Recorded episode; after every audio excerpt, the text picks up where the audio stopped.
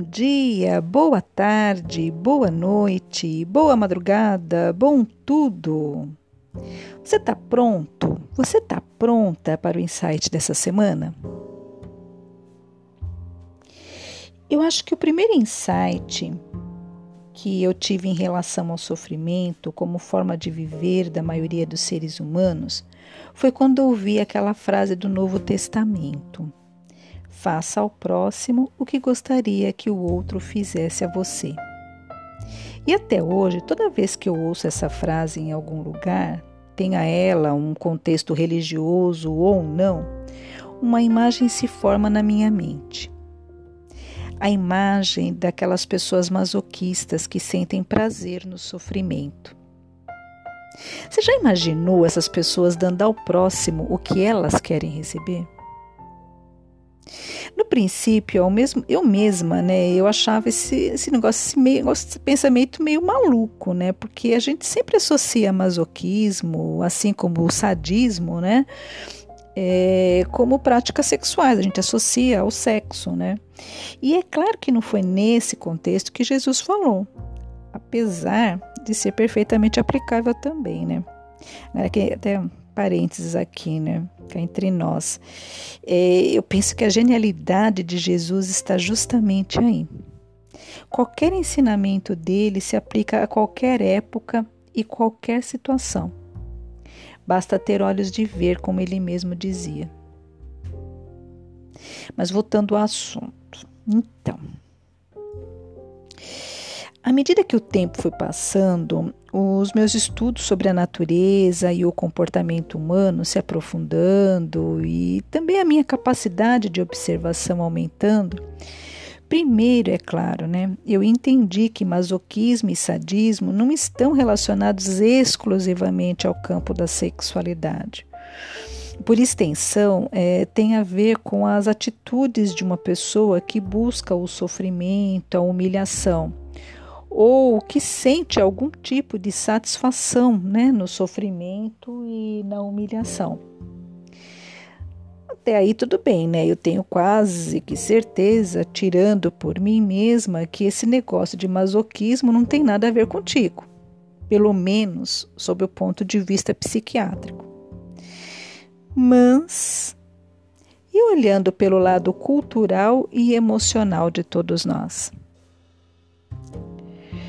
Eu te convido, com muito carinho e respeito, a fazer essa reflexão comigo e depois decidir até que ponto isso é uma verdade para você ou não. Bora lá?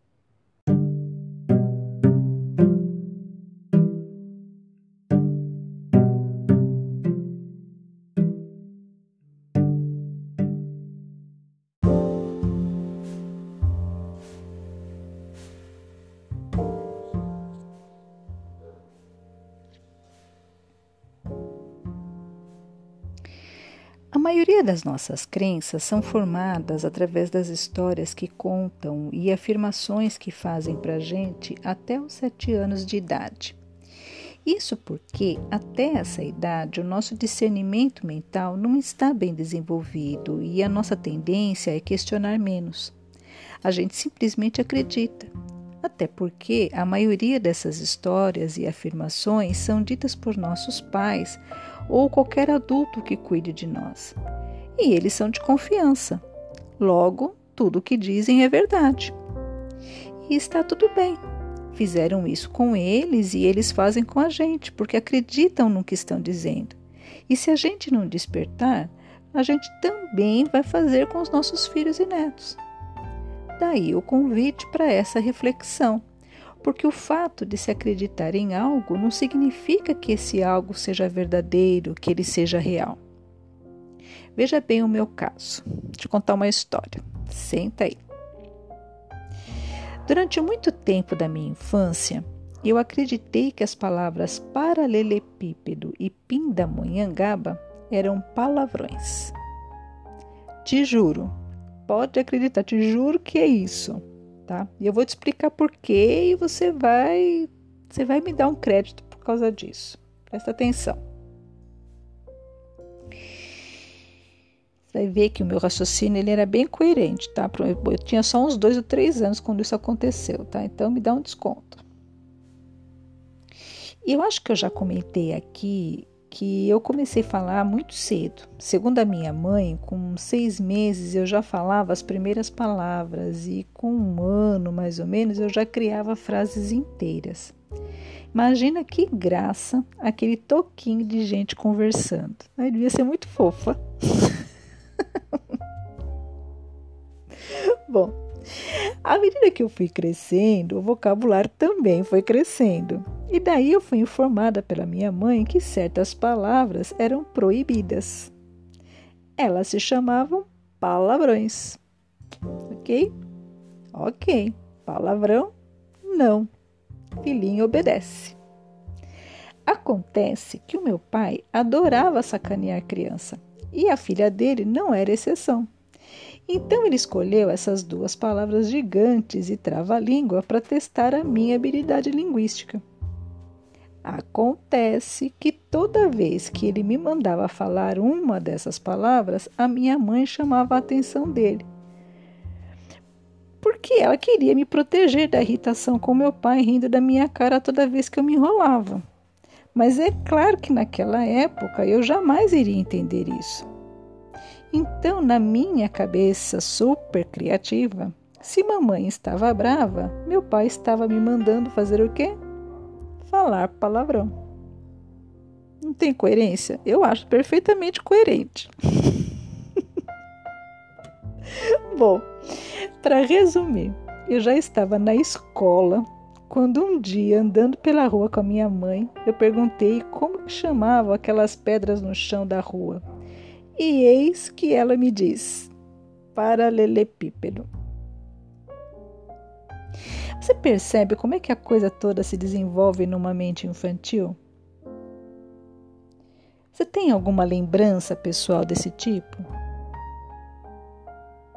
Se você não se lembra ou a minha história pessoal não te convenceu, assiste aquele desenho O Mundo Maravilhoso de Bob. É perfeito para a gente recordar como que funciona a nossa mente na infância. Mas esse é o lado engraçado da história, tá? Para mim, tudo ficou esclarecido. Eu tinha acho que uns sete, oito anos quando eu fiz essa pergunta para minha mãe e a minha mãe esclareceu e a vida seguiu livremente, sem maiores tropeços. Tudo certo, normal. Uma história, uma história antiga e engraçada da infância, como tantas outras que toda criança tem para contar. Mas eu te pergunto, e quando, de certa forma, impõem para a gente certas crenças como sendo verdades absolutas e nós simplesmente saímos repetindo que nem papagaio pela simples incapacidade emocional de questionar?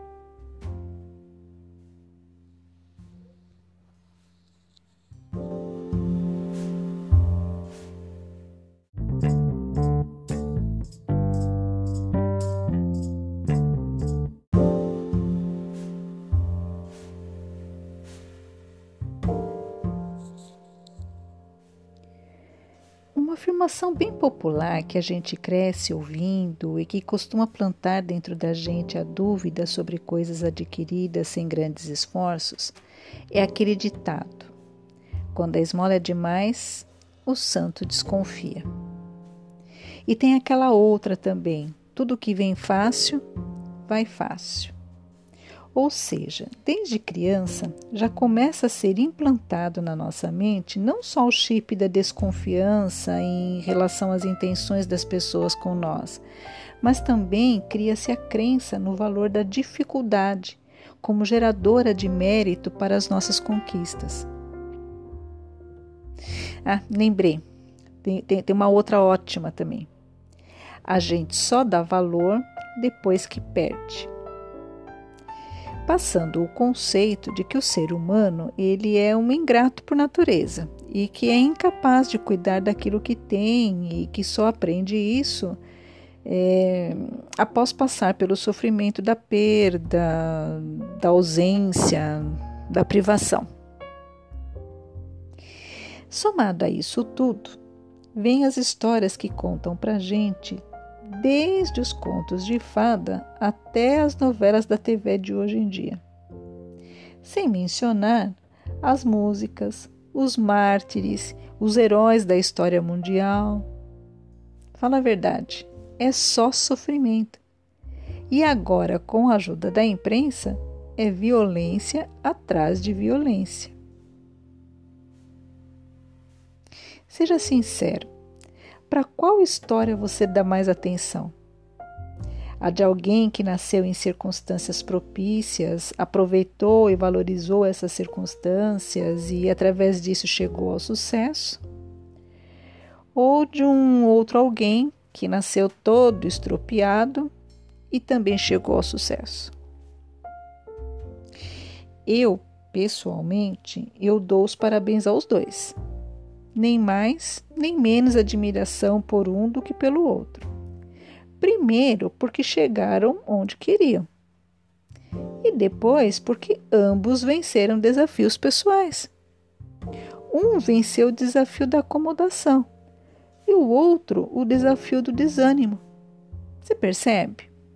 Não existe mais mérito, menos mérito. Isso não é realidade. Isso é ilusão criada pela mente humana, sabe-se lá por quê e com que finalidade.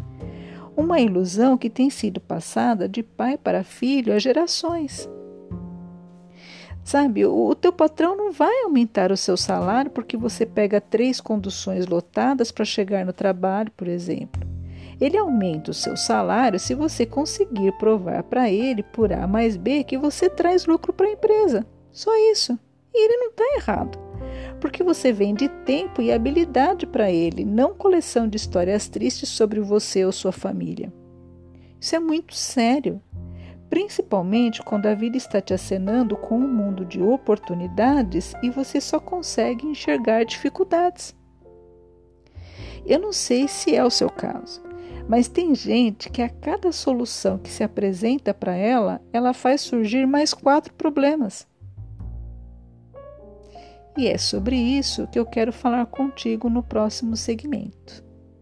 Fica aí, não foge não. Fica aí.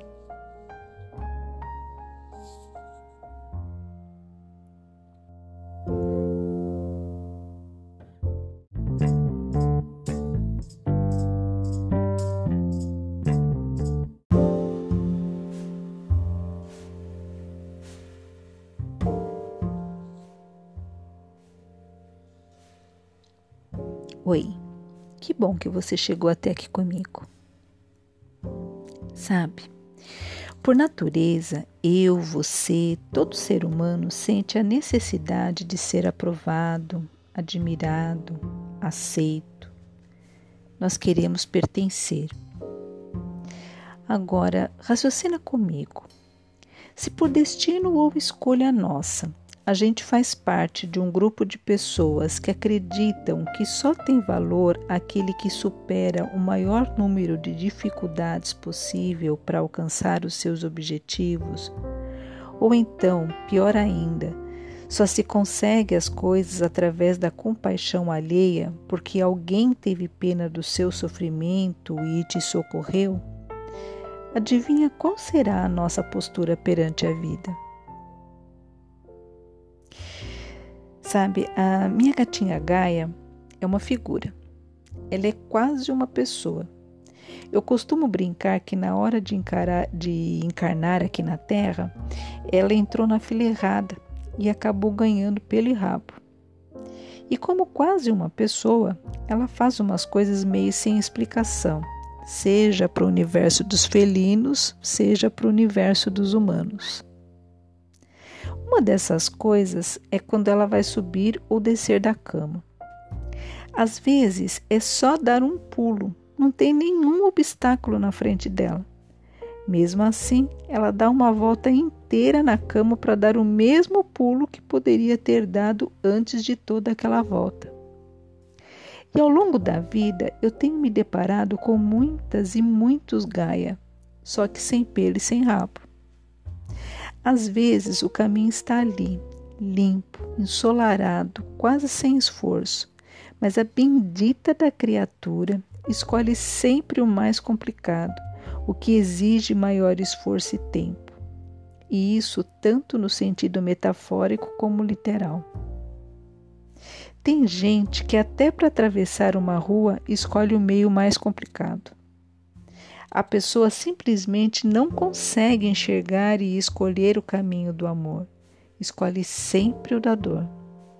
E na minha visão, essa é a maior sabotagem que um ser pode fazer consigo mesmo. Escolher situações de sofrimento pelo simples motivo de que está condicionado nisso, porque ele quer, porque ele precisa que os outros se compadeçam do seu sofrimento. Ultimamente, todo mundo que se interessa pelo campo do autoconhecimento, do desenvolvimento humano, já deve estar careca de ouvir sobre os mecanismos de autossabotagem que a mente humana é capaz de desenvolver para impedir uma pessoa de alcançar os seus objetivos. A grande maioria dos profissionais da área e estudiosos relacionam essa autossabotagem à falta de amor próprio, a tal da autoestima. Eu não discordo. Eu apenas acrescento e até me arrisco a dizer que acima da baixa autoestima, como fator determinante nos fracassos humanos, está essa atração e admiração que temos pelo sofrimento, pela dificuldade. E eu afirmo com toda certeza, algumas pessoas têm pacto com o sofrimento. Elas simplesmente não acreditam que o seu caminhar pode ser menos conflituoso, que ele pode ser mais harmônico. Elas afirmam que querem paz e serenidade, mas sempre fazem outras escolhas. Confundem diálogo com monólogo, debate com briga, argumentação com imposições e tantas outras coisas que nos impedem de enxergar o quanto estamos equivocados sobre a finalidade e o propósito desse mundo. Uma vez, eu li em um livro que na natureza Deus havia deixado várias provas do seu propósito para os homens, e que esse propósito nada tinha a ver com o sofrimento como caminho de evolução. Uma dessas provas estava no nosso próprio corpo, quando a pele se regenera se cortada, ou até nos pelos de dentro do nariz que infiltram as impurezas do ar que respiramos, só para dar alguns exemplos. Eu me lembro que eu chorei de emoção à medida em que a descrição era feita. E você? Você já observou algumas dessas coisas que eu te falei, de preferência em você mesmo? Quanto você se sente atraído pelo sofrimento? Você já parou para pensar que muitos dos seus fracassos não foram por destino ou falta de sorte, mas apenas porque você escolheu o caminho mais difícil quando podia ter escolhido outro? Conta para mim. Eu vou adorar saber que minhas palavras provocaram algum tipo de reação em ti. Te aguardo no próximo insight.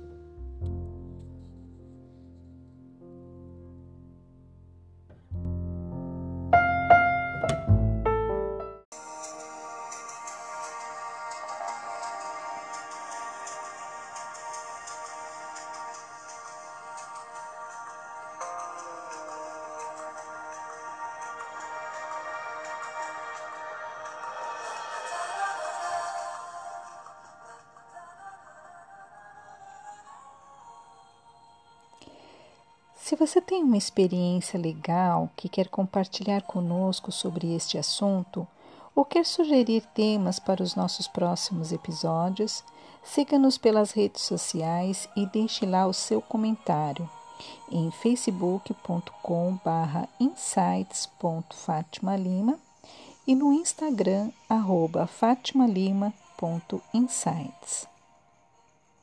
E se gostou, compartilhe. Todo sábado tem um novo episódio aguardando você. Insights. A nossa bandeira é a liberdade de ser quem somos. Tenham todos um bom final de semana, muita luz e paz.